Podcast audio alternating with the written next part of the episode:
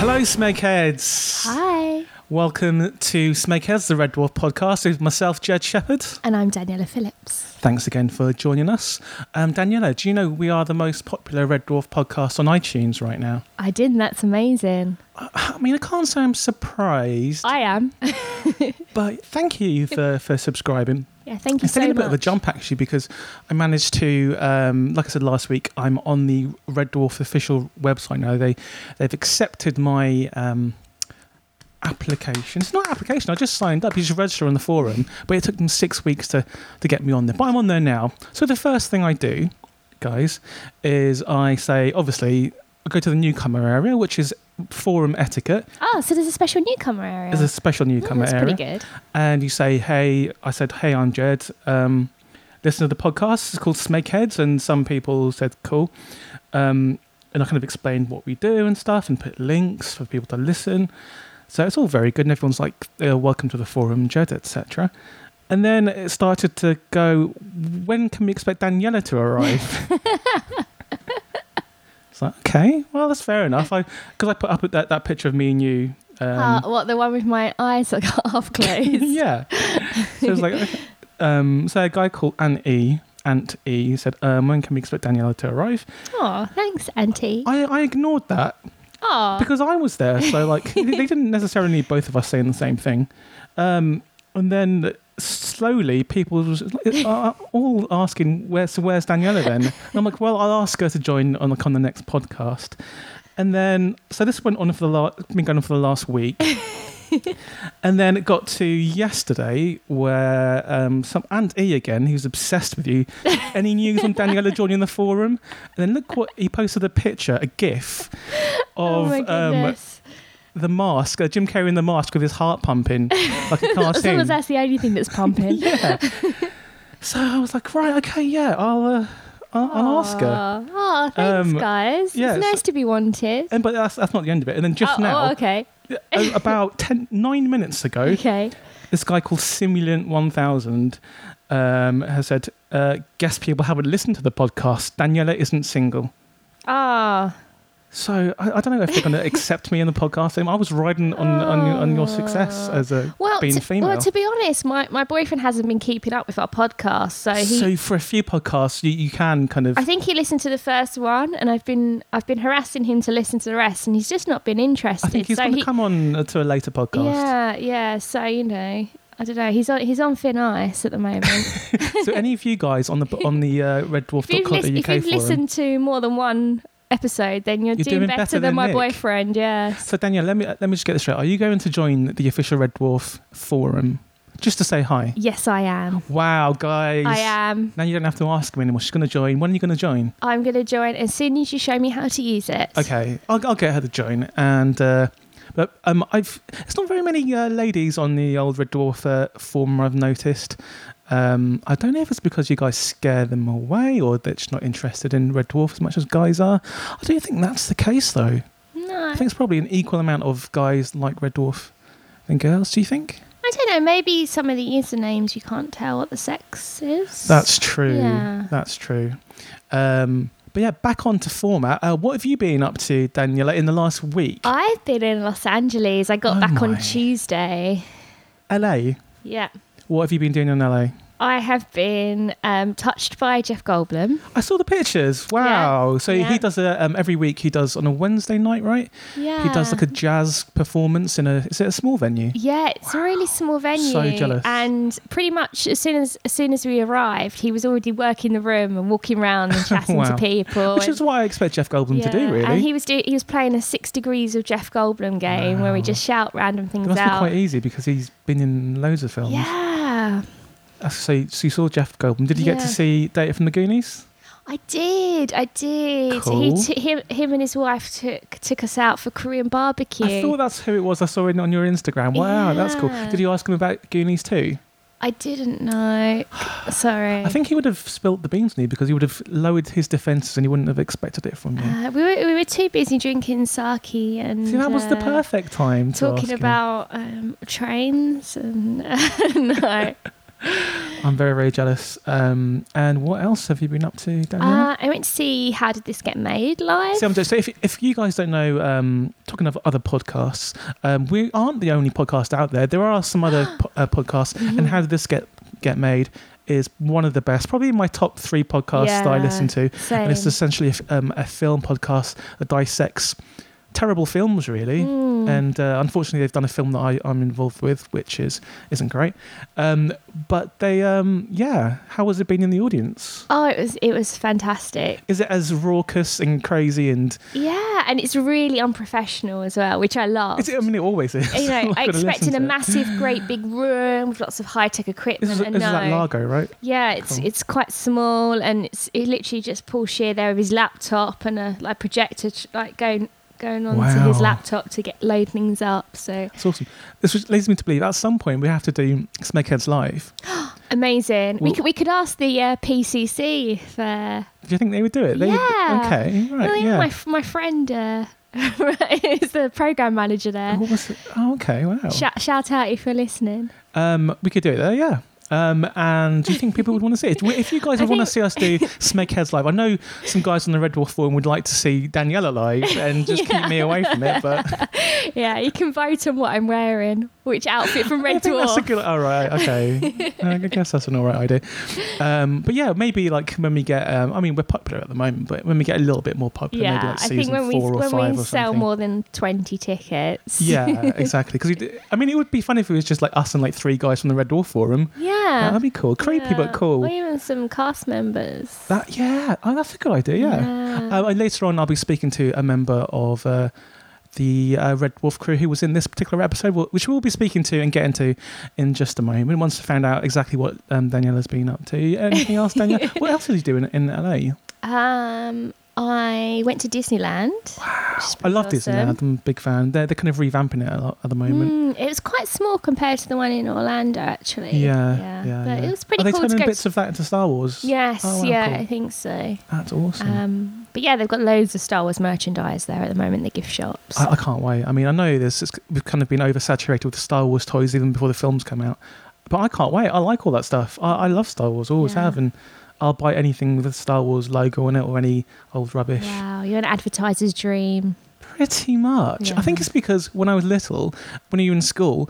You, whatever toys you have kind of is, is your status symbol and if you've got the nicest and the best and the most toys people like you i think in my mind i've kind of got that latent memory I'm just wondering if our listeners play a drinking game that every time you tell a s- story I from your school, then I have to do a shot. the thing is, I haven't. I, I did think that, but I haven't talked about my school in, in at least three episodes. oh, okay, okay. So now you can have a shot, guys. yeah, take that shot.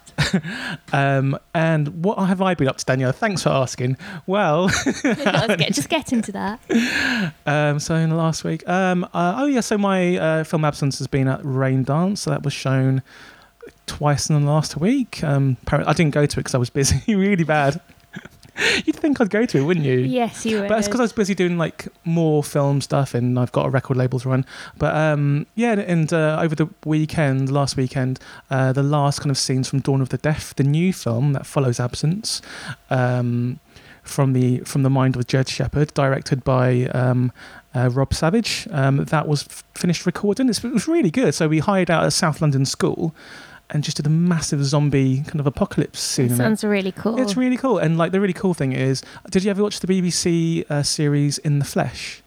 I watched the first episode. Okay, well, it was really good. And do you know the girl in it, Amy? no. Uh, the, the main girl, and it's called Amy, and she's like a zombie who's quite human. Um, and spoilers, she kind of turns into kind of a human by the end of it. Um, she's in it. She's the she plays the Ah. so she plays a zombie uh, and the lead zombie again Oh, that's in another cool. thing. Yeah. So um, hopefully it gets made into well. Let's talk of it being made into a movie and also a TV show. So who knows? Maybe she'll get to play a zombie in another TV show. Um, what else? Oh, and yesterday I filmed a promo for Gunship, that kind of 80s style band, in this very office. That's why my office looks a little bit different, like tapes out It looks stuff. very tidy. Yeah, it had. Uh, I was just filming a, a pretty blonde girl, kind of just lolling around listening to music, which is really cool. Which is what I do on a daily basis anyway. Um, Yeah, but you had her consent she had, yeah, she, she knew about it this time. Um, and um, also, do you remember in the last episode I mentioned that that rapper um, was in the UK and he hadn't told me he was here? The one I released. Uh, Yes. uh, he, he finally caught up with me and we went to. Uh, we played uh, Street Fighter 2 in an arcade, which is really cool. Um, yeah, so that's what I've been up to. I feel like we've we've almost caught. Oh, one more little bit of admin, guys. It's Daniela's mum's birthday today. It is. Happy birthday, Mum. Happy birthday, Daniela's mum. Um, many happy returns. I'm going to need to get your mum on this podcast at some point Yeah. so we can see uh. How you turned out the way you did. I know. in it in it answers way. a lot of questions.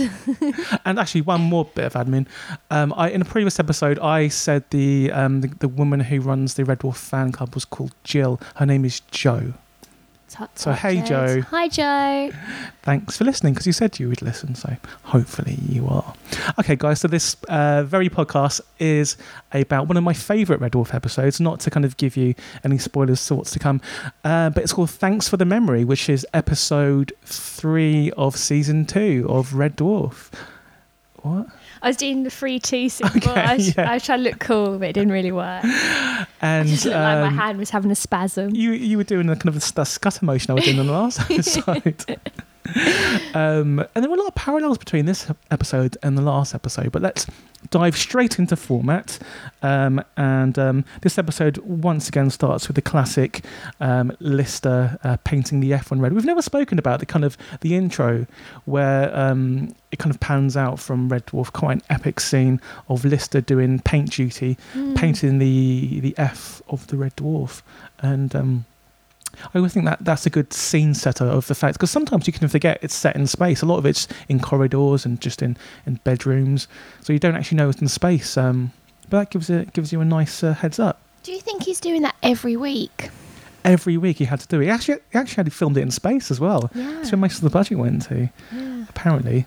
But um, he probably thought he was in space a lot of the time because I think he was um, he was uh, addicted to certain things during maybe Coco. possibly yeah co- cocoa puffs.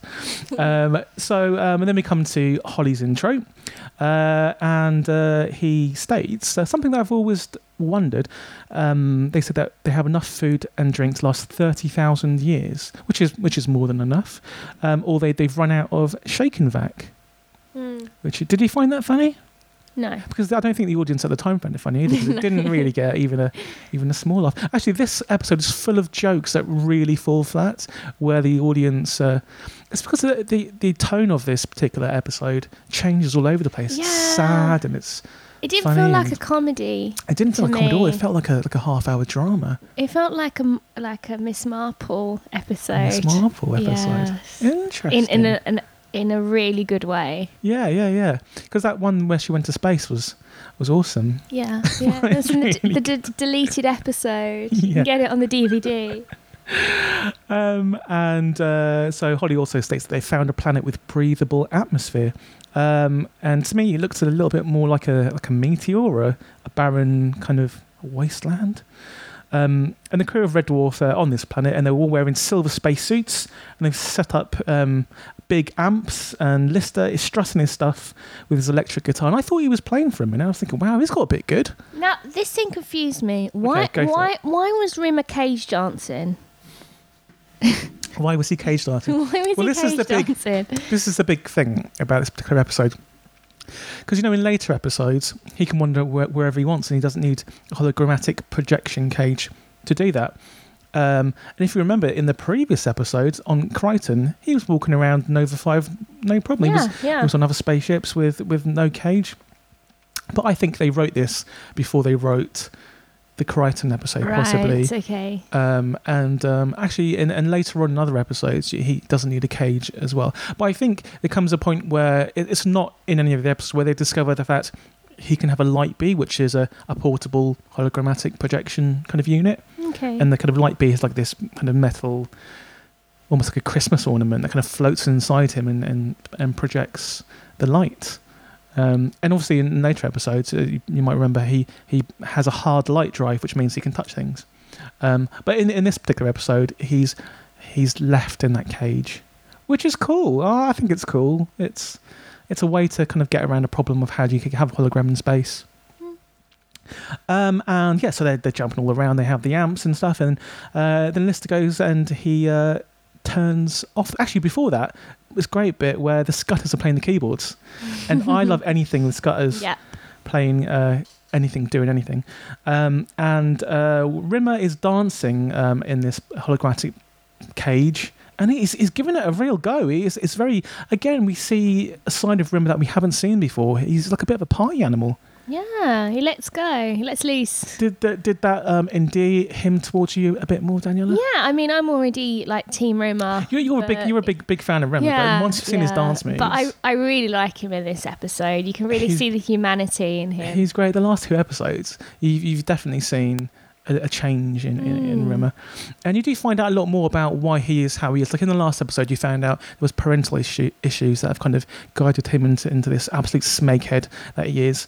Um, and here you'll find out a bit more about why exactly why he's a, uh, a smeghead. Um, and also, that um, I think this is a great episode for the relationship between Lister and Rimmer because Lister, he really tries to help Rimmer. Uh, and I think he really tries to do a good thing for Rimmer. yeah, you can see their friendship in this episode. Yeah. It's, it's a nice thing. It's very nice. so uh, Rimmer's dancing around and he's getting drunk, and Holly's providing him with hologrammatic hard drinks. And Holly's also there on a, on a portable kind of uh, CRT TV on, on wheels. Yeah, Which he- is cool. He's joined the party. He has joined the party. Um, and uh, Lister turns off the music to tell everyone that the sausages are done. Which uh, isn't one of the jokes that fell flat in, in my mind. um, but I think there's something cool about the fact they're off Red Dwarf, they're just having a laugh. And you're, the- you're the last people in space. Um, if you, Danielle, if you were the last person or group of people in space, would you kind of set out to do missions or, or would you just like just have a party? I'd probably set out to do missions. You, you actually would, yeah. Yeah. I, I fully believe that you would actually like plot a course and stuff. But I would just be like, we've got the supplies, guys. Let's just go like have fun and just go and loot moons and things. I think it would be fun. Um, and uh, uh, Rimmer by this stage is, is very, very drunk, so his lips are starting to get kind of loose. Um, and Cat says that he's seen better people, sorry, he's seen better dancing on people on fire, which, is a, which is a bit harsh. Yeah. And he plays a fire creature in Labyrinth. I've just just realised. Oh yes, you told me about that. Yeah. Have you have you seen Labyrinth? I've seen it about a million times, and I never knew he was in it until you told me. He's it, and also um, a character called Quig, who's in a couple of episodes' time, is also plays one of the fire um, fire gang. Awesome. That's, Um, that's a terrifying scene. It is actually, yeah. They used to show it in school all the time, and everyone was like, "Well, it was fun up until this point, and now there's people chopping off their heads." Well, I think. I mean, we're not going. This is for a different podcast, but I think Labyrinth is very, very dark. It's a lot darker It's, than. yeah, I mean, it's Jim imagine. Henson as yeah, well. it's David Bowie basically being a paedophile. Well, I don't know. I mean, it, it, it doesn't actually do anything to to uh, Sarah. He Sarah, he, tries. don't defy me. He tries. he tries. yeah, he kind of tries, and he steals her baby brother. Yeah, I guess he's being a bit of a paedophile, Yeah. and I guess he must have signed up to be on a register to uh, I was looking at a sex register of your area, and you just see like, um, Can you look up sex registers for your area? yeah. Can well, you? you can in America. I don't know if you can here. I don't think so. Yeah, I just listened to a to a podcast about it um, earlier on. It was like a um, about a guy who who who thinks that they shouldn't they should do away with those registers because it's branding people and they can't move on with their lives. And I'm just like, I don't care. Just fall down a well for all I care. That's what I think of. Yeah, what do you It's a very it's a very sensitive area. issue? Yeah. Yeah, but I, um, yeah, I'll kick them in the sensitive areas. Um, so, uh, it's so it's um, what they're doing on this planet isn't just like for for for s's and giggles. It's to, to celebrate the fact that it's Rimmer's death day, the day that Rimmer died. So I think that's great. So you have a birthday, why not have a death day? Yeah, why not? More presents. Exactly. And actually, um, not to go on on another tangent, but they posit um, in the film. Um, oh, what's that film with Joe Piscopo where he's where he's dead? He's a dead cop and he comes back. Uh, it's called Dead. I love that you think I would know it's this. called Dead Heat. It's called Dead Heat, where basically these two cops they discover um, this company that brings people back to life as zombies to use to, for crimes, um, and Yeah, they are. Yeah, there's a thing about celebrating death. I don't know why I talked about that, but let's go on. Um, if you like the film Dead Heat, let me know so I know I'm not alone. Um, so they baked a cake for him. So is it, this is another episode where a member of the Red Dwarf crew has baked a cake for the rest of the crew. Which I, which I think is it's a very weird recurring theme. This cake, and they baked it in in the shape of a spanner. Yes, but it, I actually thought it was in the shape of a H first of all. Yeah, so as- did- so as did I. For hologram. Yeah, it's the weirdest looking spanner you can get. Um, but um, and then Holly kind of suggests that it's lucky he's not a gynecologist because I guess he would have baked it into the shape of a of a lady's face, maybe, I don't know. Who knows? or or, or shape of a man because men can be gynecologists. yeah. Who knows? I I never really got that bit to be honest. Um, and um, they sing "Happy Death Day" uh, to Rimmer, which is kind of cute. Um, and uh, one good thing about this episode is we get to see uh, Blue Midget in the background because um, you don't see Starbug until season three. I missed this. I didn't see the blue midget. It's just behind them just the whole time. They're just blue. Maybe because you weren't looking out for it, but And, and maybe I'm I'm quite jet lagged at the moment. to be fair. I was watching this last night at midnight. yeah, um, I've got a picture of um, of Danielle as she walked up the road from the podcast. She's there, like in a, in a trench coat with dark glasses on, like like don't bother me, guys. Like like the paps are after her. You're gonna Was post just- that picture. I will. I'll, I'll post it on on on post pop podcast. Um, I haven't. but maybe you it. need to have that as your disguise from now on, from because of the Red Dwarf Forum. Okay. Um. How have you gone from blue midget to me? I By the way, You're not a midget at all, as well. Um, but Blue Midget, um, the thing I like about Blue Midget over Starbug is Blue Midget is about half the size of Starbug. Um, and I really like contained episodes, but they can't go to too many places. I, I like them all in one area, just talking to each other. Which is, I think when I was younger, I liked the action episodes, all the shooting and blowing stuff up. But the older I've got, the more I appreciate the bottle episodes where they're just talking to each other, kind of like how we are doing now about they talk about relationships and um, about life goals and things like that. How's your relationship, Jed, at the moment? I don't have a relationship, though. Though the Red Dwarf uh, Look, come, on, come, forum, on, come on, ladies on the uh, Red Dwarf forum. I don't think there is any. Oh. If I think there might be some bi-curious guys. on okay, okay, okay. By curious a very guys. strange thread. Um, but Rimmer, at this point, he, he's obviously like really drunk, and I guess if you are celebrating the day that you died, uh, you're not going to be happy about it. So he's, he's getting absolutely wasted, which again is very unlike Rimmer, uh, I find. Um, so, th- so they um, get on, st- they get on, not Star, they get on Blue Midget, and the crew are singing the song from Jaws, which is uh, "Show Me the Way to Go Home," which is a nice touch. They like referencing. Why are you laughing? I just realised that blue midget was a spaceship. I thought you were talking about as a blue midget on the planet. Hang on, no, hang on. Look. I know you. jet- I know you. Hang on. I know you're jet lagged, Daniela.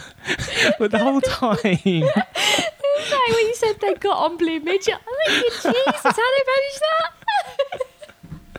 hang on, the whole time I was around about Blue Midget and then being inside Blue Midget and how it's how it's small and contained.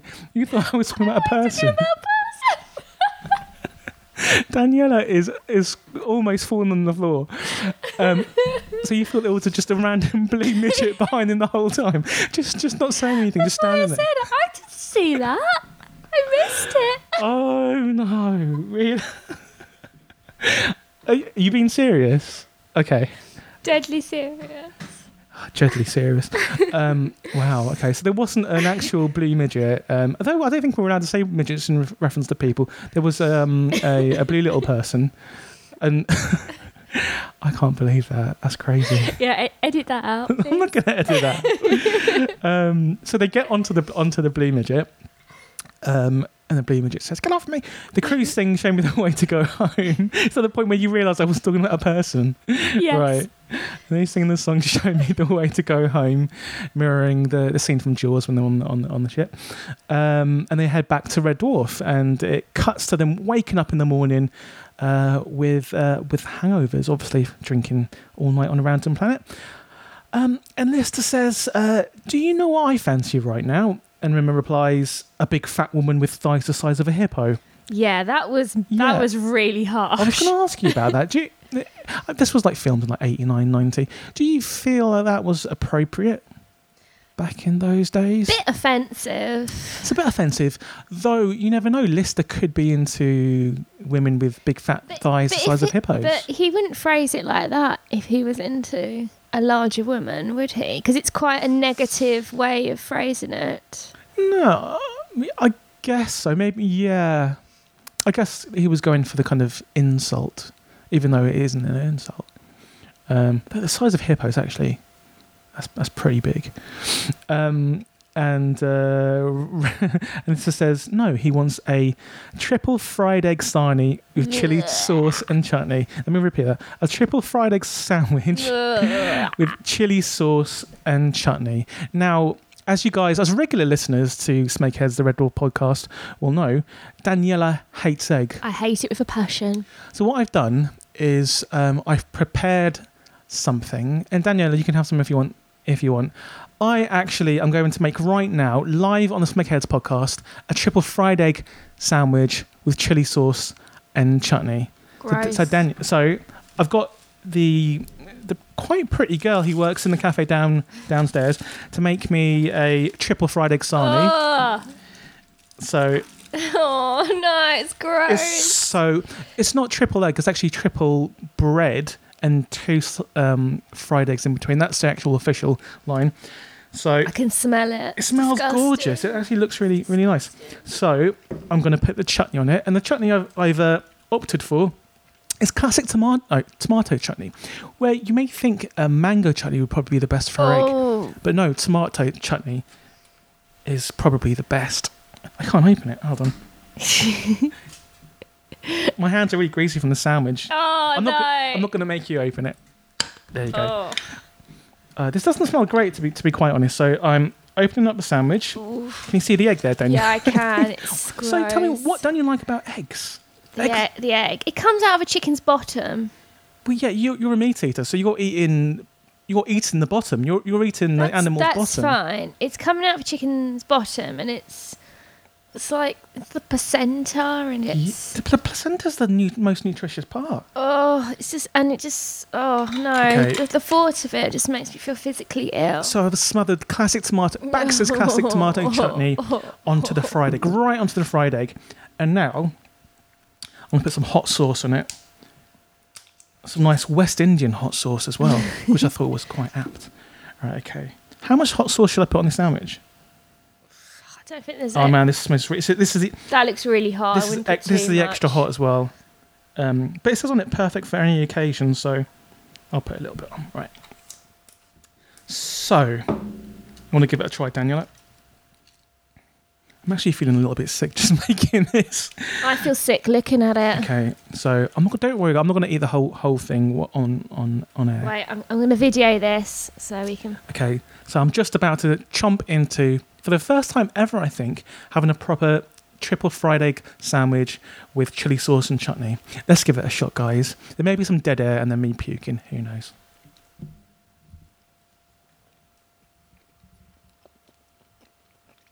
Mmm. That's really nice. Mmm. Wow. That's really hot as well. Okay, so the first thing you taste is that oh wow, the only the only thing I can taste is the hot pepper sauce now. Okay. It's actually really burning. It's making my eyes water. I'm gonna put the sandwich down for a bit and eat it later. Wow, I liked it though. It was really nice. I'll take your word Danielle, for do you, it. want, do you want a bite? Uh, no, I'm okay, thank you. You should you should see my face. I'm not Wow. not very happy with it. I bet you there are some people out there who do want to see your face, Danielle. There's creepy guys on. Um, They're not creepy.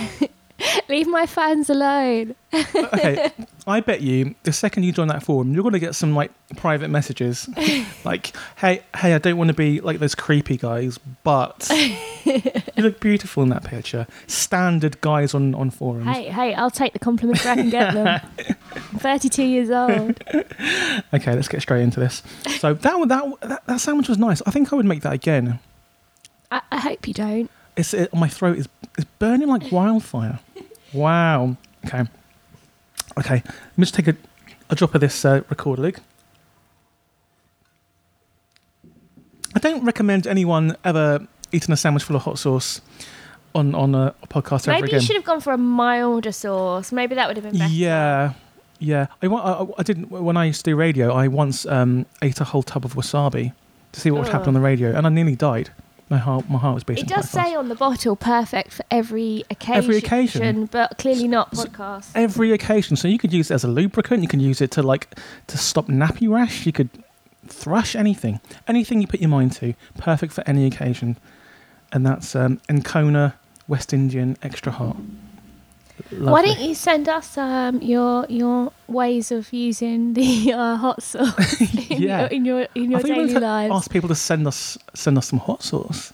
Well, yeah, that as well. Oh, that reminds me. Um, you, you're a big fan of um, um, what's that TV show that ev- no one li- liked the second season of?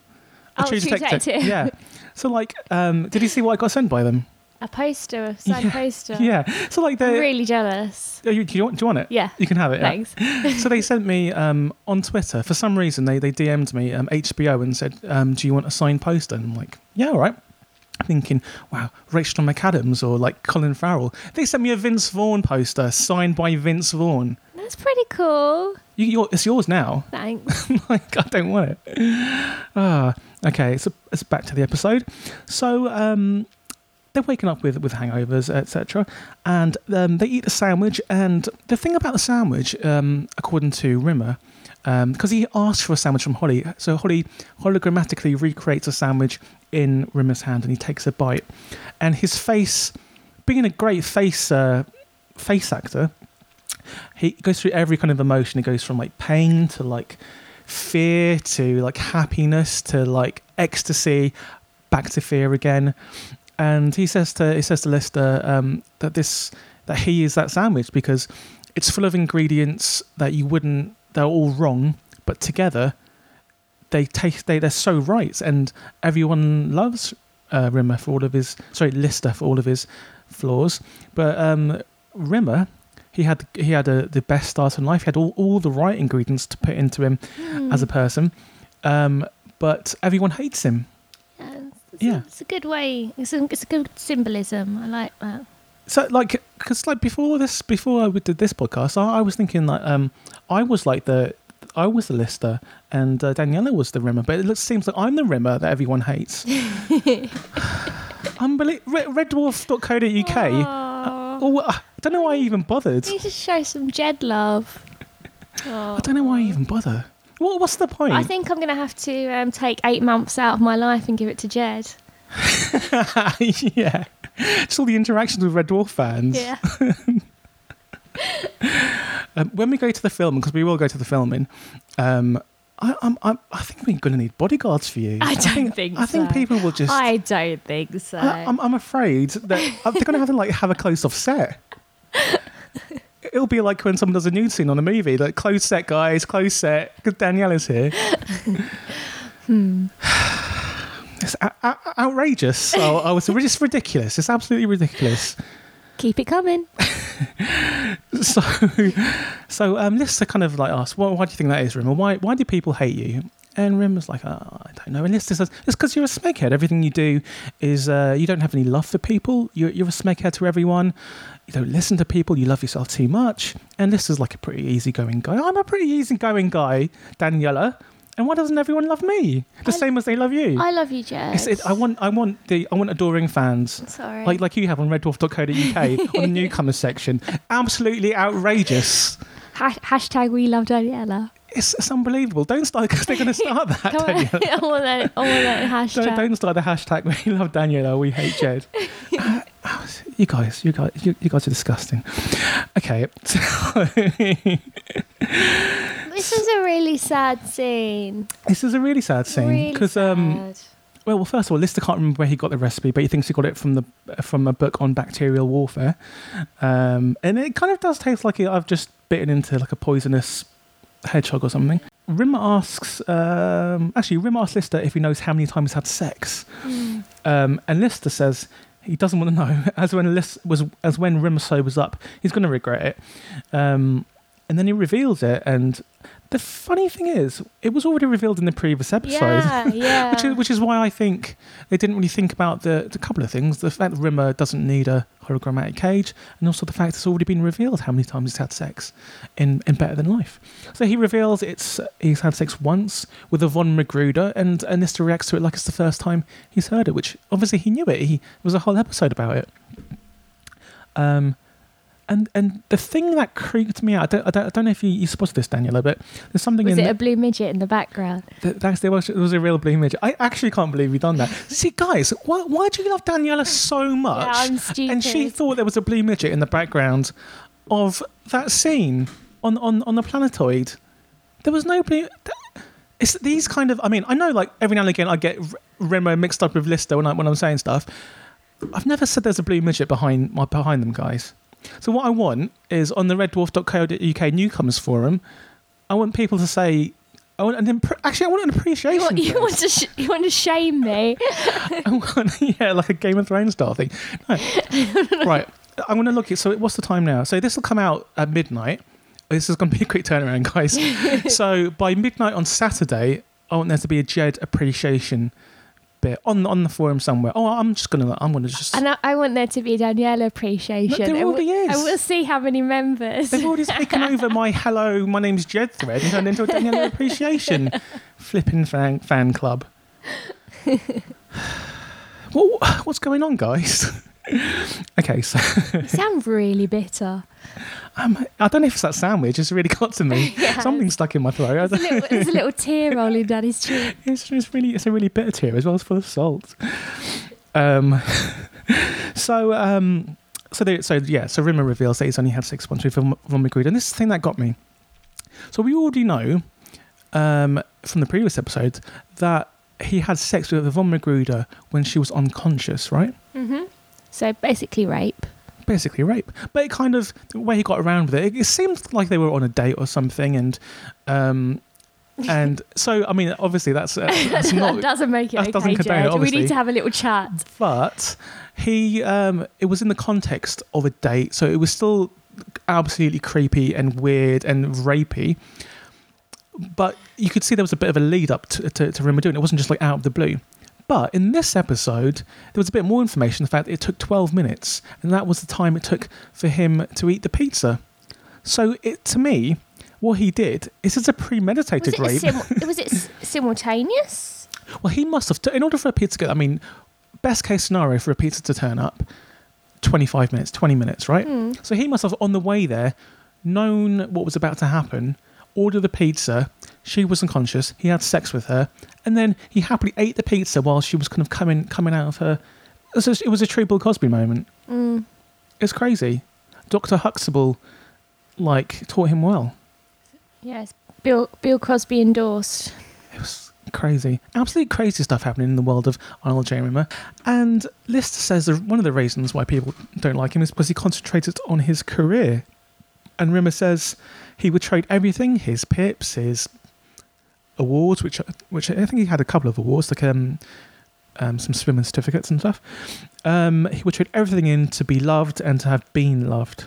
I thought that was so sad. It's crazy. And, and at the end of all of this, sad. isn't that what we all want? To be loved. Absolutely. You, you already loved Daniela. well, I don't know about that. like right okay so you've got like a, like a million guys on on uh, newcomers forum they're into you not one person there was like oh we love you jed no no one i guess on itunes there's a few comments about about that this is out, it's an outrageous turn of events guys we need to do something about this Maybe we should have a new game instead of um, j- taking shots when Jed talks about his school days. Just take shots when Jed bitches about not having any fans because you'd be wasted. all I'm, wow I, I need some journaling for that burn wow Aw.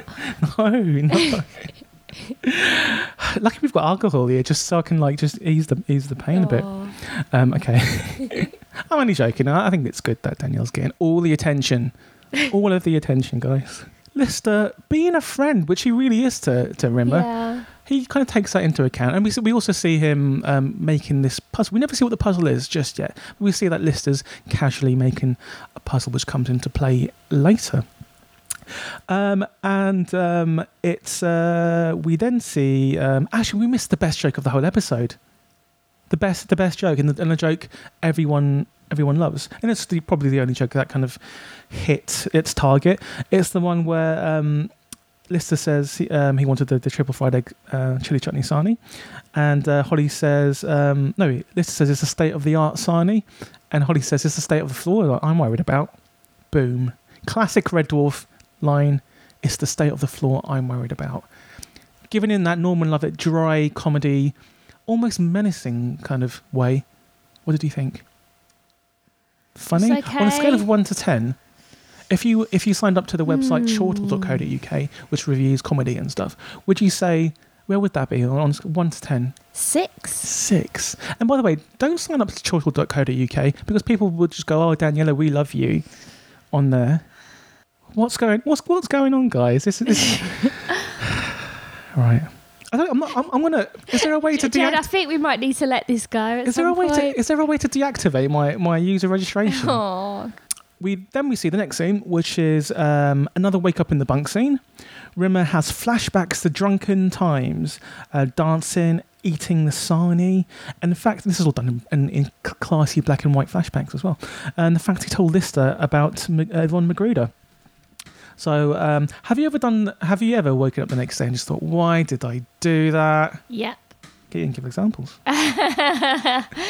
Um, I've never woken up um, and not remembered what had happened the night before. I've always Okay. remembered everything, but I sometimes I wish I could have forgotten. Has what's, what's been the main thing that you've done that you just want Uh, people it's to? usually making a fool out of myself. How would you make a fool of you out of yourself? I hope you guys from reddwarf.co.uk are listening to this, by the way. how, how did you make an absolute fool of yourself? Uh, it's usually sort of, I don't know, um, making making myself seem stupid in front of a, a guy or something. okay. Yeah, making a fool of myself. I think see, I think that's more endearing than anything else. Really? That's kind of like um, Bridget Jones type type deal. I see. I see what you're doing here. You're doing the whole thing when you're doing an interview when you say, "Oh, my biggest flaws are that I'm absolutely perfect." no, People hate that from no, me. So no. I think I think all all girls kind of have drunken, silly moments that I they regret so. and saying things to guys that they wish they hadn't. So I don't. I, I mean, I don't. When I get drunk, I don't really. I I have full control. I never lose control. Oh, you never you never text that person that you shouldn't have, or I mean, I've got a lot of flaws, as you guys from reddwarf.co.uk probably already I think. But um, one of them isn't. I've got good willpower, and luckily oh, I- I'm terrible. for real. Yeah, no willpower. Well, I, you're getting drunk later on today, aren't you? Am I? Aren't you? Aren't you? no, going- I'm going for a drink, but I'm not Oh, getting okay. drunk. Wow. I'm jet lagged. Early night for me. Oh, okay. Well, I, I don't want any any weird things like Jed. Like I'm sick of how you treated me on that podcast. Yeah, you bully. me and the guys from the reddwarf.co.uk is going to hang out and do our own podcast. Actually, there's a, there's a, there's a cool guy on on on the um, on the forum who um, has written the Red Dwarf Encyclopedia. Oh, wow. Um, we should get him. I, I think he's in America, but maybe we should get him to call in and We can always go out to that. America we do should it, do. Yeah, yeah. Um, in Red fact, Dwarf podcast on the road. yeah, Red Dwarf Podcast USA. Yeah. That'd be good. Um, but actually, to, be truthful, if you guys do want to see uh, Smegheads live, do let us know because we just, we'll sort it out. If, if enough of you say you want to I'm, see al- it, I'm already planning the t-shirts we're going to make. yes, we need some. Because thing is, like with with t-shirts and stuff like that, we need catchphrases. So I think every time you say something interesting or I say something interesting, if we both go, that could be the catchphrase. I already know what my your catchphrase is, catchphrase? thanks to somebody on Twitter who informed me. It's what's it? Hashtag Daniela with one L. That's true. Yeah, that is. Yeah, that'd make a good t-shirt. To be honest. Well, another thing, you, you say "gosh" a lot, and I, I don't know anyone else in the entire world that says "gosh" except for you, and it's really cool. I think it's a cool thing to bring back the word "gosh." Gosh. Um, see, 'cause, I mean, I guess I'm, I'm forcing um, um, a catchphrase on onto myself, which is like "see you later, smegheads," which I'm I've inserted into like every Yeah, episode. yeah, yeah. Well, I guess that, but that's not that's not that's not a fun one. I need something like Oh, uh, when I was at I know. school. yeah. that was your catchphrase.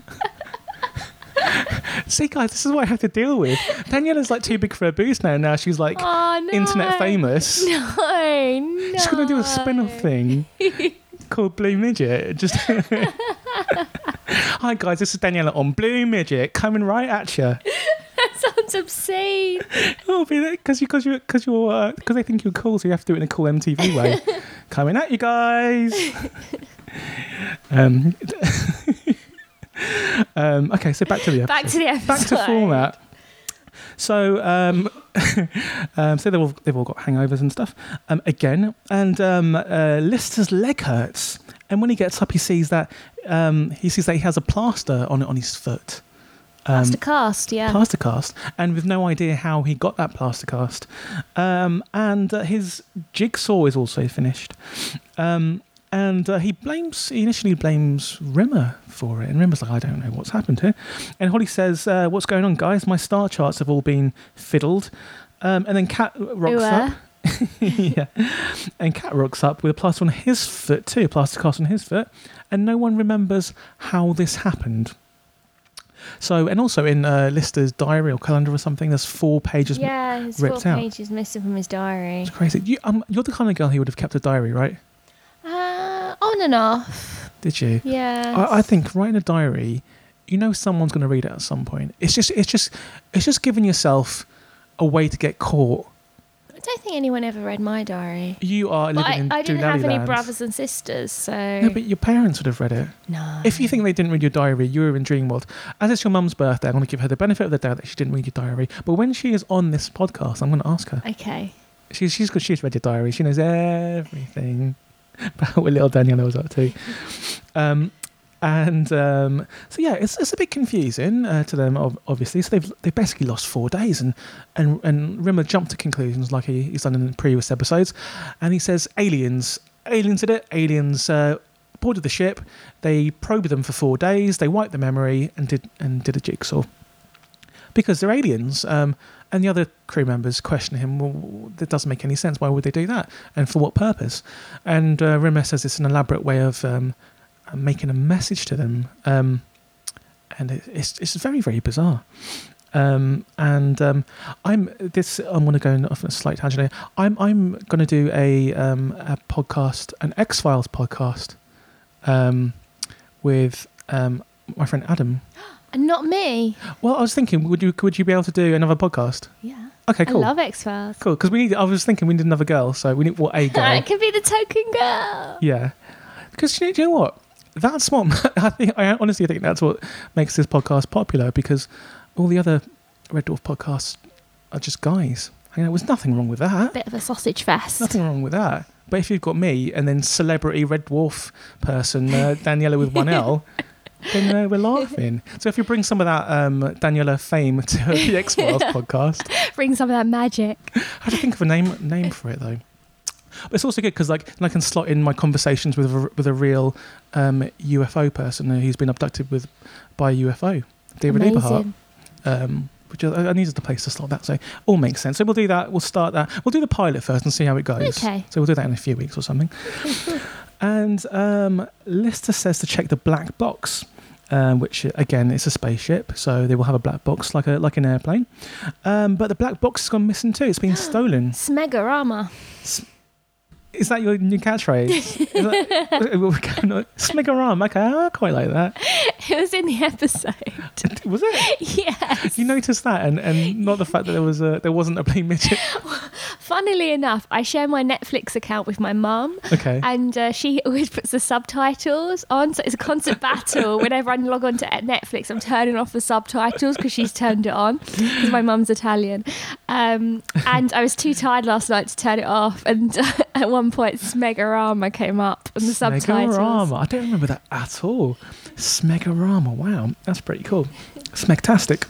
So yeah, so they, they, how do you find a um, a stolen uh, flight recorder stroke black box? As you know from current events, it's got a, ho- a homing beacon on it. So that's how you find it.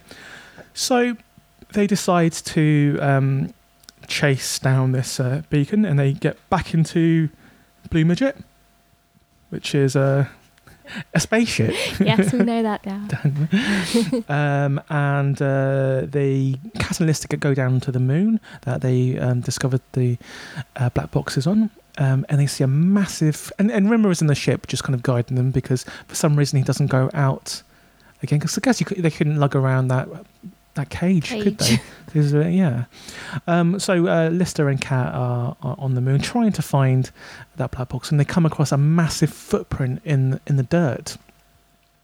And they're like, um, "Wow!" Because it's as big as a monster or a Loch Ness monster or something. You believe in the Loch Ness monster, don't you? I do. It doesn't exist. it might do.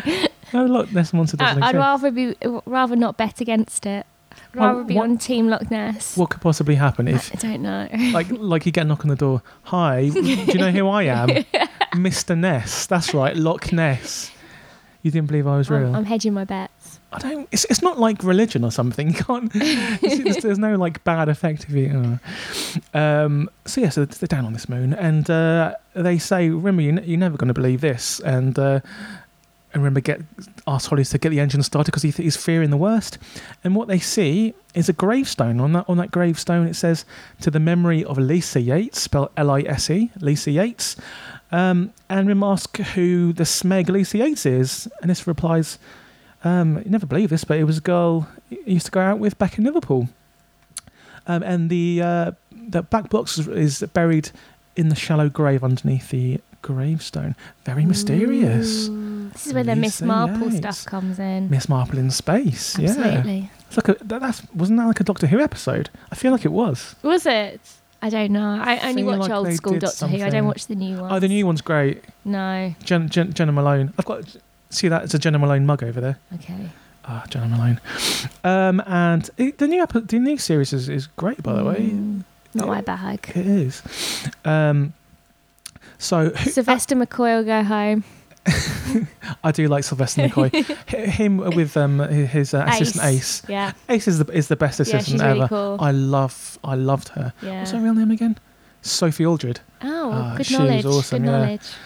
Uh, she just did kids TV shows after that. Not great ones either. Um, and uh, so who who did you think at this point when you watched this episode? I know you were like jet lagged and half asleep and probably drunk. Um, what was uh, what did you who did you think Lisa Yates was at, at this point? I I thought it must be the woman that Dave dated, but I didn't And know. somehow it- she got buried but I, d- but I didn't know it- how she ended up getting there. It was it was a big mystery. I think that's what I, th- I initially thought as well. Do, do you remember this episode from the first time you watched it? no, not at all. Okay. Um, okay, so they uh, get back onto Blue Midget, which is a spaceship, a small spaceship, Daniela. Noted. And um, Holly fires up the black box to see what's on there. And the first thing that pops up is. Um, Actually, Lister says a Casablanca reference again. He says, uh, uh, "Play it, Sam." And this is the second episode in a row where they've referenced Casablanca. I think so. Yeah. they do that quite a lot. And actually, in, in, in a future episode, they they they mention. I wonder if the as well. writers were a fan. They just try to insert like movie references, just Okay. geeky movie references all the time, I guess. Um, and then we see, um, yeah, we see Holly appear on the black box. So he's recording, and he warns them, guys, um, if you found this, don't don't watch it because something's a better left buried. Figuratively and also the other thing that's the opposite of figuratively. What am I thinking of? Literally. and literally as well. Um, so see, you you've got jet lag, so I've got no excuse not knowing that word. And um, so at this point, I, I thought to myself, would I want to see what was on this black box if it was about me? And it, it kind of, I was, I was absolutely flummoxed because I, I, I couldn't figure out if I wanted to see something that I've obviously tried to put away. Would you heed the warning? It would make me more excited. I think Mm. if someone, it's like if someone says, "Don't push that button," I'm gonna, I'm gonna really push that button like twice as hard. Or if someone says you're in the lift and goes, "Oh, I've already pressed it," I'm like, oh, "Have you? Okay." I don't know. It's a press it difficult again. question because if it was me warning me, then I'd probably heed it. But if it was somebody else I know warning me, I don't know if I would. That's very. That's, you, you've reasoned it better than I than I would. Hmm. Maybe that's why the, the guys on reddwarf.co.uk, the newcomers forum, love you better than me. Hi guys. But no, that, you, I think that's, that's, that's correct. Um, if it was you, then you would kind of trust yourself, wouldn't you? Hmm, Unless you were trying to trick yourself. No, but I don't think I would ever try and trick no, myself. yeah, you're right. Okay, you, okay.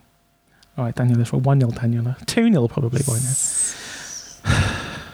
What? I still can't believe it. Um, okay, so um, we see um, it, it jumps into kind of some of the things that we've already seen, kind of t- told in in flashback. We see that Rimmer reveals that uh, he's only slept with, one person, but he tries to fast forward it before that bit, and but um, Lister reveals it to Cat that he's only slept with one person, which of course Cat knew from the previous episode, which leads me to believe the, these were filmed in in the wrong order. So they watch a replay which shows Lister and Cat going to the hologrammatic simulation suite, and they see that Rim is dreaming about wearing a top hat and no trousers, singing "Someone to Watch Over Me," which was quite a surprise. I forgot that that happened. It's quite a weird dream. Yeah, but I love anything to do with a dream with a dream recorder um, because that comes up in a in, in Oh, that special it? episode that I told you that. in a couple of episodes. I really want Billy Lunn from Subways to, to be on that episode because he's a singer. So I want him to cover that. I'll bring a, I've got a guitar in it, actually. He can cover the song that Cat sings on acoustic guitar. So Billy, when you when you listen to this, hopefully you listen to this before you come on. If you can cover the song that Cat sings um, in Parallel Universe for this podcast, that would be great. Um, and uh, yeah, so they're watching it on on this dream memory screen, and um, then Cat kind of asks Lister, "What what are you doing, Lister? What, what, what are we doing?" And Lister says he's going to do him a favour. He's going to do Rimmer a favour, and he's going to give him um, eight months of a relationship that he had in the past when he was back on Earth. Um, and Cat says, "You're going to give him one of your old girlfriends," and Lister says, "I'm going to give him Lisa Yates." um, which is um, from the his kind of voice means that was the best eight months of his life, kind of kind of deal. Um, and um, have you ever had Alicia Yates in your life? Uh, like the ultimate. I'm not. If you, if your boyfriend wasn't in the picture, He doesn't listen to this Okay, anyway. So, if your boyfriend wasn't in the pic- he wasn't in the picture, have you ever had Elisa Yates? Someone who actually no, he can listen to this because this is someone that he really liked a lot and he thought that's amazing, and then for no reason at all, just ended. yeah, yeah, I've had a Lisa Yates. No, names? No, I'm, I'm protecting. Why? wh- Why did? Why did it end? Or do you not know? Um, just location. Uh, Yeah. so, so if anyone is on the reddwarf.co.uk newcomers forum and they aren't in London, then they've got a chance, it seems, with uh, Daniela with a one L. Um, and yeah, I think I've had. Thanks for asking, Tony. I think I've had just Yeah, it's. Give joking. I know you were. I know you were. um, yeah, I've had some some Lucius, but I've always kind of known that the reason why it's ended is because they're uh, bat bat crazy. Yeah, you, you go after the crazies. that's the that's the most fun. That's why they they. The- While they while they're going, they're great, but then when it ends, it's also great as well because you just don't want to hang around with them for too long. Um, so yeah, I- and and like again, this is a part of Red Dwarf that I love. That when the when Lister does selfless things for Rimmer, Yeah, it's and when really it- it's great. I think it's great. I don't know if that means I'm an adult now, but it's great. Would, do you have a friend that would do that for you? Do you think? Who would give up some of their memories? Yeah. Yeah, I, yeah. I think all my all my friends would kind of do that. It's, it's no hard. It's no skin off their nose, is it? Hmm. Would you do that for me? I think we'd we'd have to have a serious talk if you want, want me to give up some of my relationship memories. It would be- it would be a bit weird, bit wouldn't weird, it? Bit weird, It'd yeah. a bit- think bit think the wrong sex for you. Yeah. Yeah. Though I'm sure, like when you were a teenager, you kind of no. No, no, Jed, no. Um, so I was giving ideas to the Red Dwarf.co.uk guys. Yeah. Okay. Fanfic. Oh no. no, I was joking. I was joking. I was joking. No. I couldn't do that now. okay. So, Edit it out. Edit it out. so Rimmer um, is he's become the recipient of eight months of Lister's life, um, and he doesn't. He's obviously unconscious because he's sleeping, so he doesn't know this is happening.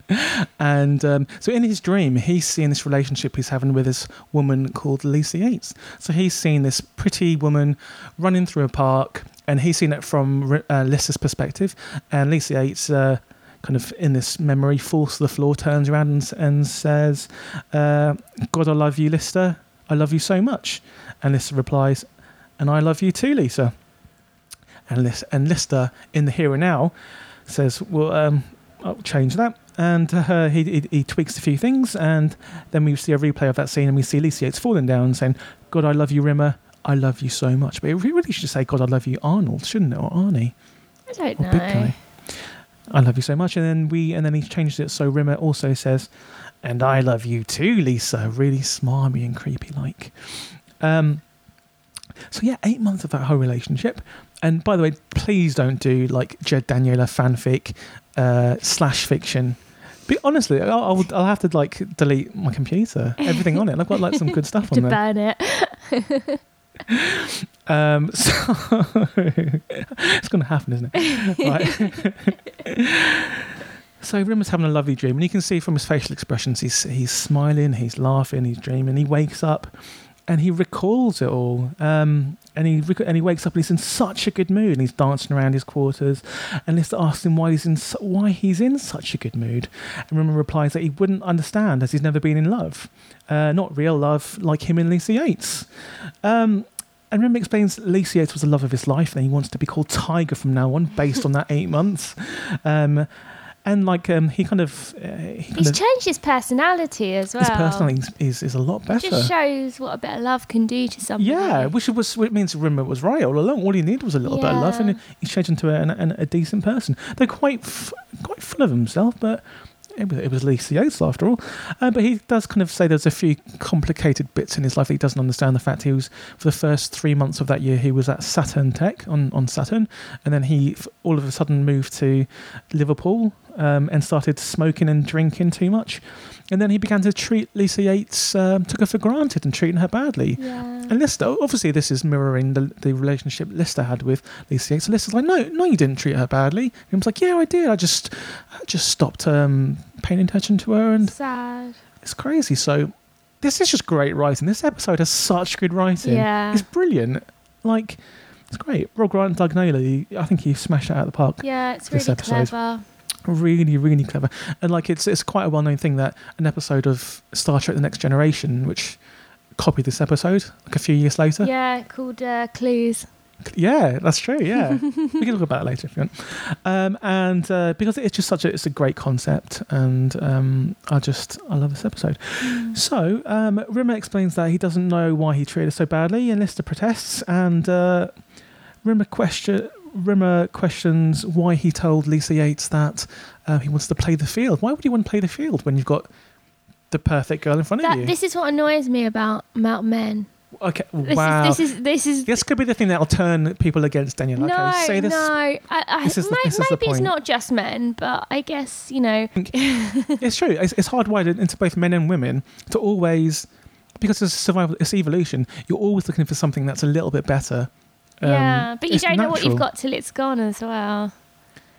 That, No. That's true. I always just think it's um, you get used to a routine, and once that routine changes, that's what you're kind of trying to come to grips with. Not necessarily the person, but the, Oh, the that's routine. really interesting. Yeah, I should be a the routine of being in a, in a relationship. Yeah. So when that routine changes, then then you're you're you're doing stuff differently, and then you're kind of out of sorts because of that. But it's not necessarily the person. Sometimes it's the best thing in the world for them to be out of your life. Um, yeah.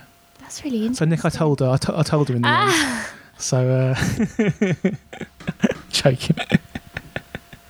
I'm just I'm just trying to give the guys on reddwarf.co.uk a little bit of a little bit of a thrill on their Friday. so um, yeah, and he and and Rimmer's questioning the fact why has he started listening to he's given up his uh, his classical music and he started listening to Rastabilly Skank all, all the time, which is obviously on the list as favourites. Um, and uh, they both kind of end that scene lamenting on the fact that Lacey Yates was so great. Why did they give it up? Um, you should never go back. Never go back unless unless you kind of want to. I guess unless you're unless you're bored. Um. Okay, Rimmer, um, obviously full of the full of the, the kind of like the, the spring of summer. Is that that thing? Remember I said last last uh, uh, week, um, you're too close to the treasure. That phrase Yeah. has that phrase caught on. Have you heard people in the streets saying Mm. that guy's too close to the treasure? not in LA, but Hasn't reached LA yet. not not LA, but maybe in London. I think I, I think I saw some homeless guys in London kind of say it to each other. Okay. I hang around them sometimes. Okay. Didn't one hug you on a platform? Yes, day? yesterday. yeah, I'm not sure he was homeless. He was. Um, yeah, yesterday I was on the platform co- going home from work, and this uh, guy, I could see he was looking at me. Right, so I was sitting down waiting for the train, and um, I had my headphones on like I always do. I'm listening to music. Um, because I have a label and I have to listen to music 24 7. And I could see him talking to me. I can hear kind of a hum, mm, the kind of sound that a crazy person's trying to talk to you. And um, he puts his face really close to my face so I know that he's talking to me. And he's looking at me straight in the eye and he's like mouthing really big so I can hear him. So I, so I take my one one earphone off, like, yeah. And he's like, Are you Mexican?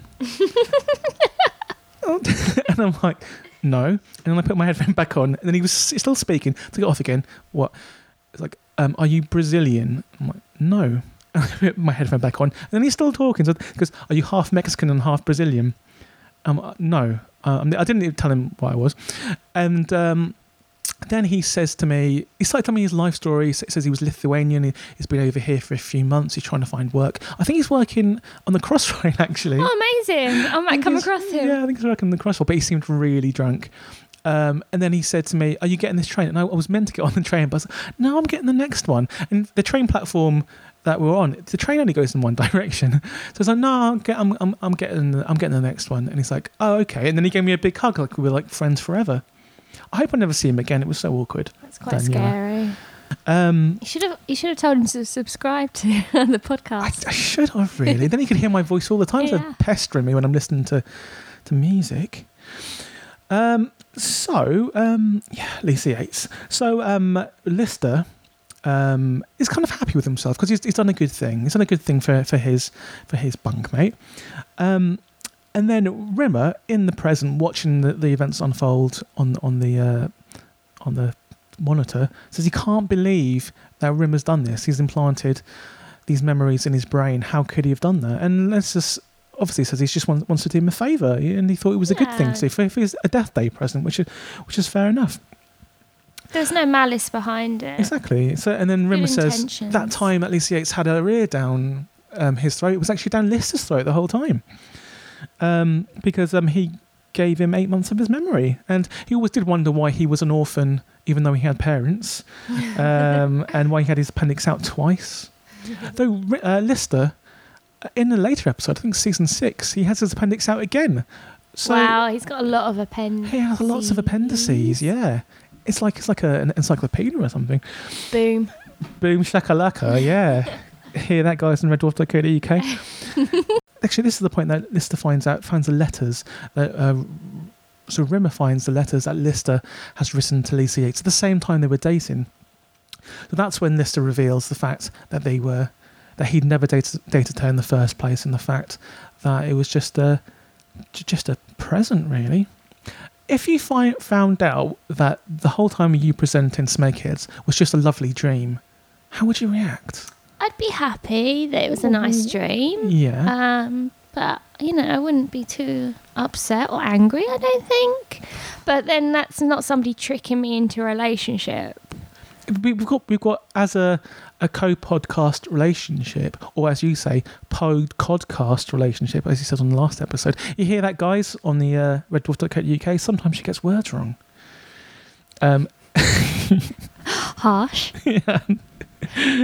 oh no, they're gonna they're gonna like they're gonna be like Jed. I'm sick of how you you bully yeah, Daniela. Yeah. Such a bully, such a bully. I bought her biscuits today. She hasn't even touched it. I know. I got her some chips ahoy biscuits. Have some. I'm, gonna, I'm gonna have a biscuit now. Um, so um, so obviously Rimmer is not very happy. So she doesn't like it when I talk. So she's just like making noises, banging mm. drums. There's drums in here. Why don't you go bang? what, what's on those biscuits? Mm, some sort of Smarties or cat what? candy chip. I, I provide you with the, like, the best biscuits. Yeah, you're, you're very good podcast husband. So, um, so the, obviously it's, it's not great when Rimmer finds out the fact that they've uh, that Liz has implanted these um, thoughts. So we see that they agree. Actually, they go to the observation deck, which is my, one of my favourite places on Red Dwarf. They've only used it like once before. And they go to the observation deck, and, the, and that sad Red Dwarf music happens again. Are you going to say something? I was going to say this. This is the last time you see the observation. No deck. way. We've only seen it like twice. I know and you get that that that music, that sad music, um, and uh, um, they kind of like say, Rimmer kind of he's not too happy uh, about this. And Lister says, "Okay, well, I, I made a mistake. What we'll do is we'll erase." Their memories and they'll, they'll wipe Holly's memories too, and uh, they'll bury the black box on a planet. So we see uh, Cat and Lister um, on the moon carrying um, a heavy gravestone. I don't really understand. No. Oh, go on. I'm going to say I've got a funny fact Go on. about this scene. Okay. So basically, Craig Charles was called away hmm while they were filming this for the birth of his son, Okay. and they didn't want to stop filming. yeah. So they got the production manager to fill in for him. So the production manager Yeah. is actually in the spacesuit during this scene, You couldn't. You couldn't really tell, and I guess that's why you only see him from the back, really. but he forgot to put the cast on. So he's not wearing the cast in Oh, I did not know that. Wow. Yeah, Eagle eyes Daniela with one L. absolutely. Um, Take that, blue midget. so um, they, um, so Cat and Lister are carrying this gravestone to represent, I guess, the death of their memories. It's, it's kind of pointless. And where do they get that gravestone from? That's engraved. I guess Holly can create it. So they're carrying it along this moon, and it drops into the sand, and um, it um, or the dirt, and uh, it makes a big, big imprint, which is obviously how the monster footprint comes into play. And that's what it is. It wasn't a re- it wasn't a Loch Ness monster. It was uh, the big imprint of a gravestone falling down, and they carry it on a little bit further, and they drop it again on the cat's foot and on Lister's foot. oh, so that would have been when the plaster cast went on. Oh yeah. Hmm. I think I think there was another scene. So the scene later on, then Yeah. I don't know. I'll just take that bit out. Then No, I think you're right. I think there is there is some bit where where he was meant to be wearing a cast and he isn't. No, I think you're right. Maybe it wasn't this bit though. Um, if you if you're listening to this, um, guys from reddwarf.co.uk, let, let us know. Um, so they drop it on their feet, and um, that's how they get their injuries. It wasn't aliens like um, or the Quagaars, as um, Rimmer thinks it is, um, and they bury the black box in the gravestone, marking the memory of Lisa Yates. Um, and uh, I just didn't see the point of them getting that gravestone. It's very cumbersome. no, no, no point whatsoever. Yeah. Um, and he and they ask actually, and Cat asks Lister why why this gravestone. Lister says this. I don't understand. Try and explain this for me, Daniel, over the one L. Lister says they're putting a gravestone there. It's the exact words. They're putting a gravestone there because he just wanted something somewhere so it doesn't like disappear.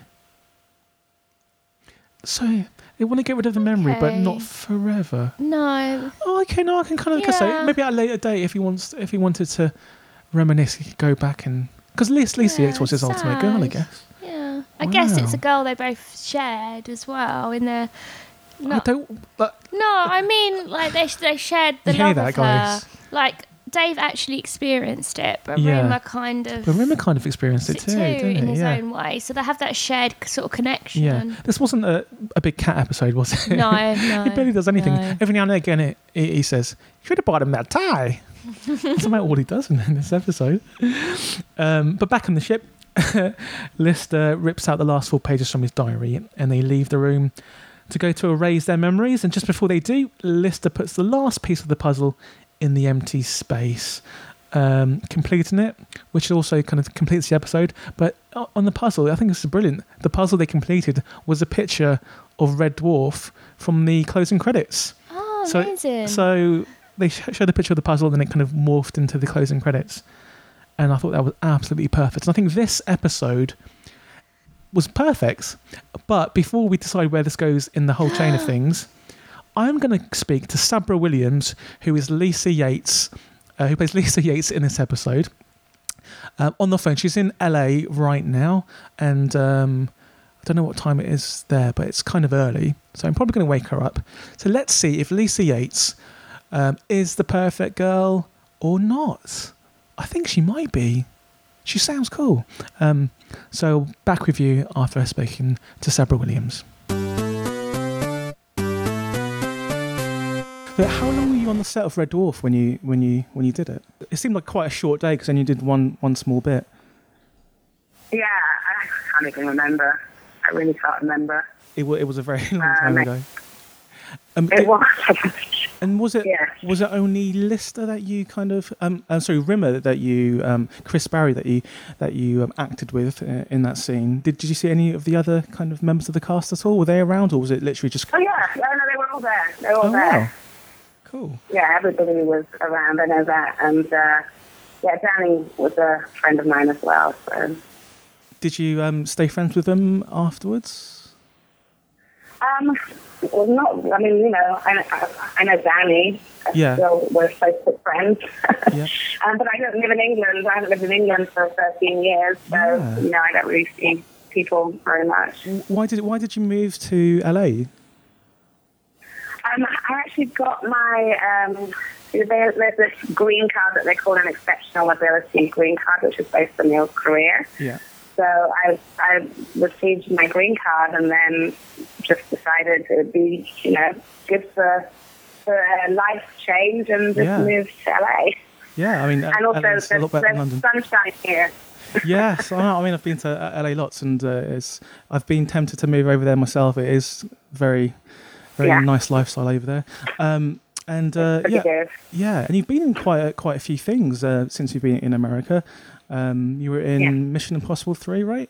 I was. Yeah, I, I just saw that scene. I'm not stalking you on YouTube or anything, but just when you type your name into YouTube, certain things come up, like that Ghost Train Gunge thing. But also, um, yeah, how was it um, acting opposite Tom Cruise? It must have been.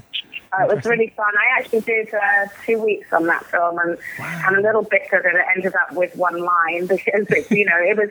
So a lot of my stuff was um, with Michelle, like you know, two girls Yeah. chatting, which is not really going to stay in a film that's an action film. Yeah, yeah, So, yeah. but it was really good fun to do, and Tom was, you know, fantastic to work with. I, I really exceeded uh, exceeded my expectations, and I would work with him every day. He's awesome. So what were the, what were the other stuff that was cut, cut out of Mission Impossible Three? Was it?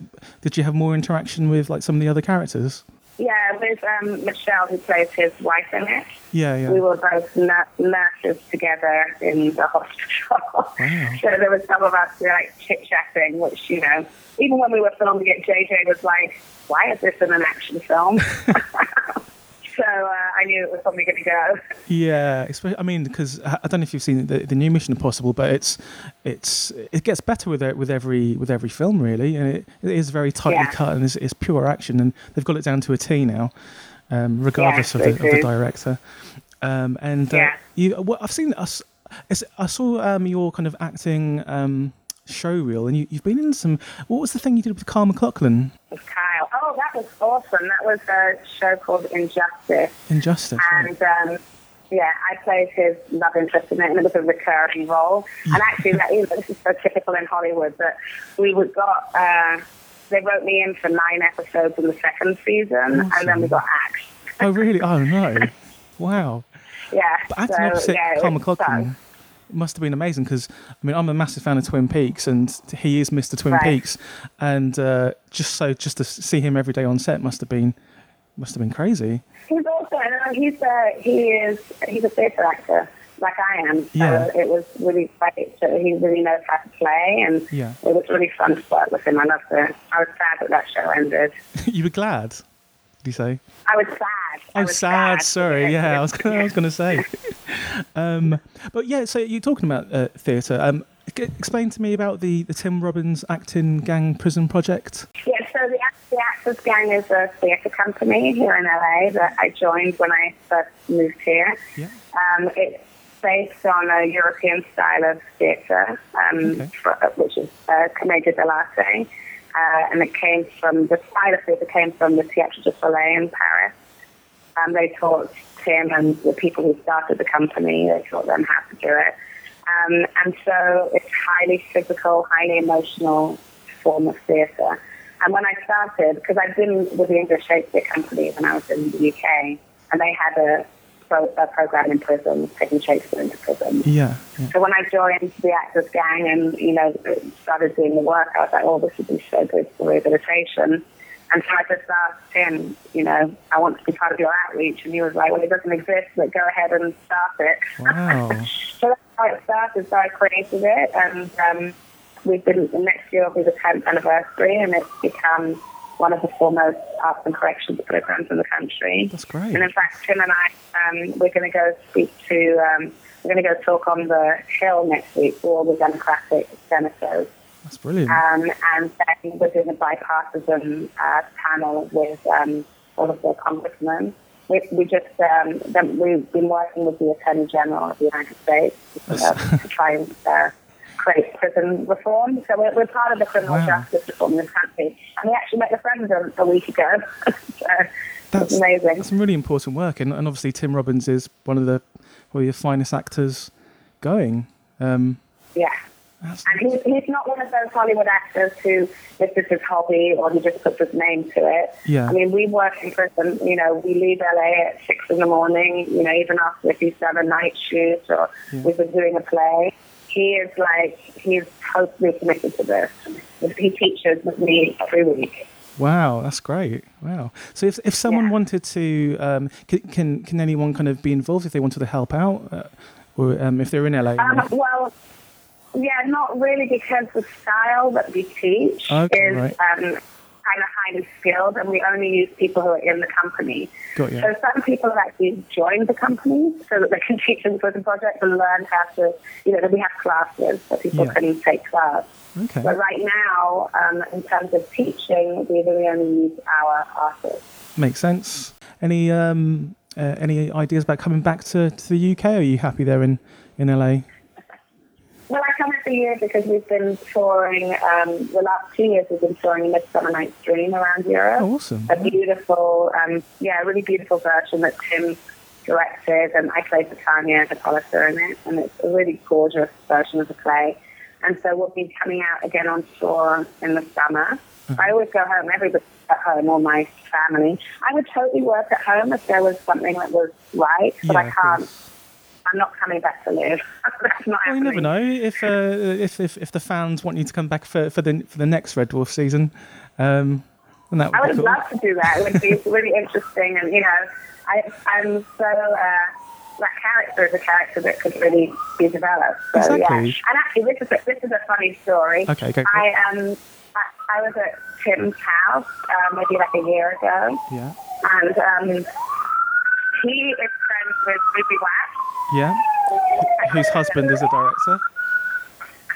Yes, who directed Red Dwarf, Yeah. created Red Dwarf. So I have completely forgotten 'cause it's so long ago. So I was at some Captain's party and Ruby and I met and we really got on well and we were just chatting all night long. And then she introduced me to her husband and I was like, God, he seems so familiar, but whatever. And we're chatting. And then eventually I was like, wait a minute, could you direct Red Dwarf?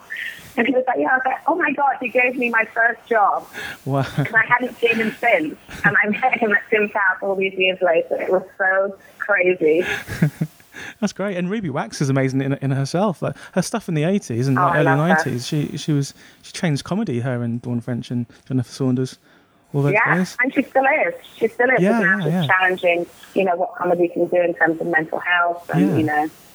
Well, actually, Ed, Ed amazing. directing the. I think he's directing the new series. So uh, you can you can put in a good word for yourself, and, and hopefully Lisa Yates can turn up.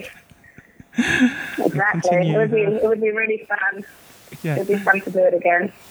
Um, well, that's kind of um, all I, I've, I've got to ask you. So, um, thanks very much, Sabra. Um, I, I know you're. It's a it's weird time for, for you to, to speak on the on the on the phone and over in LA, but um, really appreciate. I heard some uh, some police sirens go past, which really proves that you are in LA and not anywhere else. It's actually it's actually the fire department. It's not as exciting. Oh, right. They're just coming to it's the paramedics coming to help somebody who's sick. Oh, okay, be, be careful of those uh, those cops out there in LA. I hear. Um, but yeah. exactly. Thanks very much, and um, I'll put links to all of the, the, uh, your projects and, and some clips to, to Thank your you. uh, your pastings, especially the clip of you getting gunned um, and uh, scaring a kid half to death in Ghost Train. Thank you. That is, I, I have something I could actually probably show my kid. What's going to happen to him if he's naughty? um, yeah, so I was Yeah, cool. And um, yes, I just really want to make sure that you thank the fans as well for Yeah. really, you know, supporting the show for so long and recognizing this character that was only in one episode. But, you know, yes, maybe they'll, if you share it excited, they'll bring me back again. it's um it's it's a lot of people's favorite episode, you know, um because it's it's one that isn't um I mean some people obviously like the action scene uh, action ones and the ones with big explosions, but thanks for the memory is a very subtle one, but it, it kind of develops a relationship for the first time between Lister and Rimmer. Um, and shows Yeah. how they can be friends with, it, with, with each other. So a lot of people, especially kind of slightly older uh, set of fans, they appreciate these kind of episodes because it it's it humanizes Rimmer and Lister in, in some ways. Um, and, Yeah. and you're part of the magic. So uh, Yeah, well, I'm very proud of it, and uh, yeah, tell the fans, tell the fans to bring me back. we'll do. And if people wanted to find you on social networks, how would they do that? Um, well, I have um, a fan page on Facebook, Okay. so, so just, look at Sabra Williams. Um, I have a fan page. I also have a private page that I only, you know, people I've met. but there's a fan page that you can find out what I'm doing. I'm really, really bad on Twitter. I am on Twitter, but I'm trying to get better, so I'm not very good on it. Well, I, I like conversation, and you can't have conversation really on Twitter. you totally can. You, you, can. You can have like big, massive Okay, I need training. Yeah. Well, well, I, I, I, I'll, I'll, I'll speak to you on Twitter, and I, I'm quite a Twitter aficionado, so I'll help you out if, if you need some help. Oh, please help me. I don't know how to do it. And also, I have too much to say for 120 words. I'm just going to post post links to your Ghost Train uh, stuff, and, and it'll get people talking. oh, my God. Don't, don't leave the ghost train. Crazy time, actually. No, I don't care. I'm proud of everything. I'm Oh, it's happy great. I did love it. it. It's the making of me. it was so weird. I love it. Oh, well, thanks very much, Sabra, and hopefully speak to you soon. I'll speak to you on Twitter anyway. Yes, definitely. Okay, thanks very much. See you later. Thank you. All right, bye. bye. And that was Lisa Yates, Sabra Williams. That went well. She seemed lovely. A really nice woman. Yeah. Um, wow. She's Miley Lisa Yates now, I reckon. Okay. Okay. you can have her. Um, yeah, so thanks very much for, for doing that, Sabra. Um, she's up to some interesting stuff. Um, if you go to postpoppodcast.com slash smegheads, I'll put up some links to what Sabra's doing now so you can find out all the cool things that she's up to and her social network. She's on Twitter, though she doesn't use Twitter very much, but she's still on there. Um, so, Daniela, come, that part of the episode, uh, the podcast that everybody loves, is where we rank. Where this episode sits in the Smegheads chart. Yeah. And I know there are kids out there thinking, where on earth are you going to put this episode in the Smegheads chart? And they're discussing it with their friends in the playground, and then there's playground fights Well, about it. wonder no more. You're about to find out. We're about to find out. Okay, so I'm, I'm going to lay my cards on the table here, Daniela Okay. Woodwell. I love this episode yeah, a lot. Me too. Yeah, not as much as Better Than Life. Okay. I think Better Than Life maybe pips it just very slightly, just because how of how ambitious it is, and you do learn a lot about the characters. okay. Though this episode, it to me is the best Rimmer Lister episode. Yeah. Um, so I think this, to me, it's firmly second. What For do you think? me, I would put it in first place. Wow, I I'm would, actually I- surprised. I, would wow. put it in at number one. Yeah. Wow. It, this episode was right up my street. I love a mystery. I loved the the way it unravelled, Okay. and I really liked that it wasn't overly comedic. It was quite Yeah. sad and poignant, and the relationship that developed between the two. I, this is my favourite to date Well, by I- far. Well, I'll take the average of that, which means that this is the number one on the Smegheads chart. Woo. Maybe I'll insert some like happy music now. Maybe some Russ Abbott, who knows? and yeah, so the charts right now, in case uh, you don't know, number one, thanks for the memory. Wow, I'm so pleased that's number one because that's totally against what most Red Dwarf fans would think. I believe But they always always put better than life right at the top. Oh really? Okay. So, so number one is Thanks to the Memory. Number two, Better Than Life. Number three, Confidence and Paranoia. Number four, Kryten. Uh, number f- five, Future Echoes. Number six, Me Squared. Number seven, The End, which was the pilot. Number eight, Waiting for God. And number nine, the absolutely smegtastic Balance of Power. If you don't agree with us, or if you do agree with us, let us know on social networks or on postpoppodcast.com slash smegheads or wherever you want to. Um, On the Red Dwarf forum, they let me on. Well, okay, the odds of them not letting you on the Red Dwarf forum as they're all baying for you is, is very slim. And I think like it took me six weeks. I bet you it'll take you six minutes. I bet you're already on there now. I'm checking my But they've already made you a moderator, Daniela, with one L. And um, like, but like, uh, if you if you do join, which actually I was here just now during that interview, Daniela joined the Red Dwarf podcast, so she is just waiting for her confirmation and I authorization need to be verified. Verified. do, do their background checks. I'm sure it, it'll be fine. Um, and uh, yeah, so you can see her on there and speak to her on there. But um, you can also, how do they get you on social networks, Daniela? I'm on Twitter at Okay. Daniela with one L Phillips. Daniela with one L Phillips. And I am, and that's just Daniela Phillips. Yeah, Yeah. basically. And I'm at Jed Shepherd on Twitter. Um, J E D S H E P H E R D, Jed Shepherd. And on Instagram, um, same thing, at Jed Shepherd. And you can see pictures of tapes and bands and music and things and zombies. And uh, Daniela on Instagram is Daniela Monica Phillips. Daniela Monica Phillips. I can see her extravagant, opulent lifestyle, doing like lots of fun stuff. Um, and it is actually a very cool Instagram, especially if you like cute furry animals. And food. Plates of And There's a food. lot of food in there. It makes me hungry. Every time, actually, every time I look at your Instagram, I'm like, I'm a bit hungry now. Not for another triple fried egg chili chutney sandwich because my mouth is on fire right, right now. Um, and yeah, that concludes. Uh, that concludes the podcast. Good one. It's a good one. It's a pretty long one. Yeah. I'll do it some of it down. Um, but yeah, thanks again to everyone who listened. Thanks again for your continued support. And if you know someone out there that might enjoy this podcast, what what do you think they should get people to listen to this? Well, basically, I um, I I took my boss's mobile phone and I made him subscribe and down, downloaded the episodes for That him. so, very good idea. So you, you could you could do that to your friends and family too. Take their mobile phones. They won't mind because you're giving them a present. Like Lister gave Rimmer a present that he didn't want. Um, not saying you wouldn't want this. They wouldn't want this podcast, They but don't know they want it take yet. their phone. Just subscribe them. It'll appear in their phone like a like a like the blue fairy from Pinocchio, and just grant them a wish.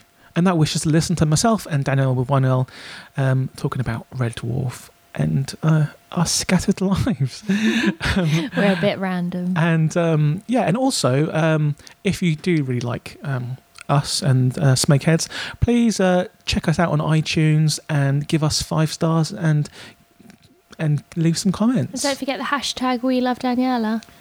If if you're gonna start a hashtag we hashtag we love Daniela. Then, then go on then, and we'll we'll see how that is. I'm, I'm not going to retweet you, but if you want if you want to do it, then, then, then go for it. I'll, I'll retweet all the hashtag We Love If- if- Daniela. if hashtag we love Jed if, if you like me as well. Um, and if you're a girl Red Dwarf fan, yeah, say nice things about me. Yeah. Um, but yeah, guys, thanks very much. Um, yeah, so we've got so this is episode three, three episodes less of the season. We're going to have like special guests on for the other episodes. For some of the episodes, we're going to have people on. So stay tuned for that. It's exciting times. And oh yeah, just one last thing. Um, if you have got tickets for these screenings um, for the filming of new Red Dwarf episodes, uh, the first batch of emails went out uh, this week. Um, pretty much every single person on the internet that I've seen, every Red Dwarf site, hasn't got a ticket. Um, but the second round, I think it's next week, there's a second flurry of emails. And if you do get one, and myself and Daniela don't get one, please let us know, Yeah. and we'll come with you. Please do take us. We'll we'll we'll, we'll let you sit on the podcast, um, if you want. I'll let you sit on Jed's lap. I'll, I'll let you sit on Daniela's lap. That'll make us that'll make us popular. Um, and yeah, so thanks very much. See you later, Smegheads. Thank you. Bye. That's my catchphrase. Bye. Ow.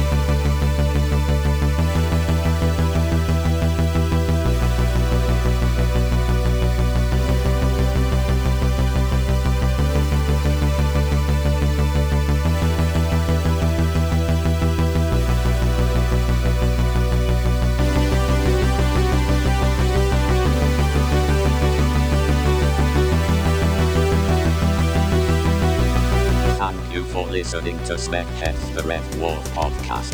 Smegheads is a production of Ghost Pop, and you can check out the show notes and other stuff at ghostpoppodcasts.com slash smegheads. Don't forget to subscribe and tell your friends. See you later, Smegheads.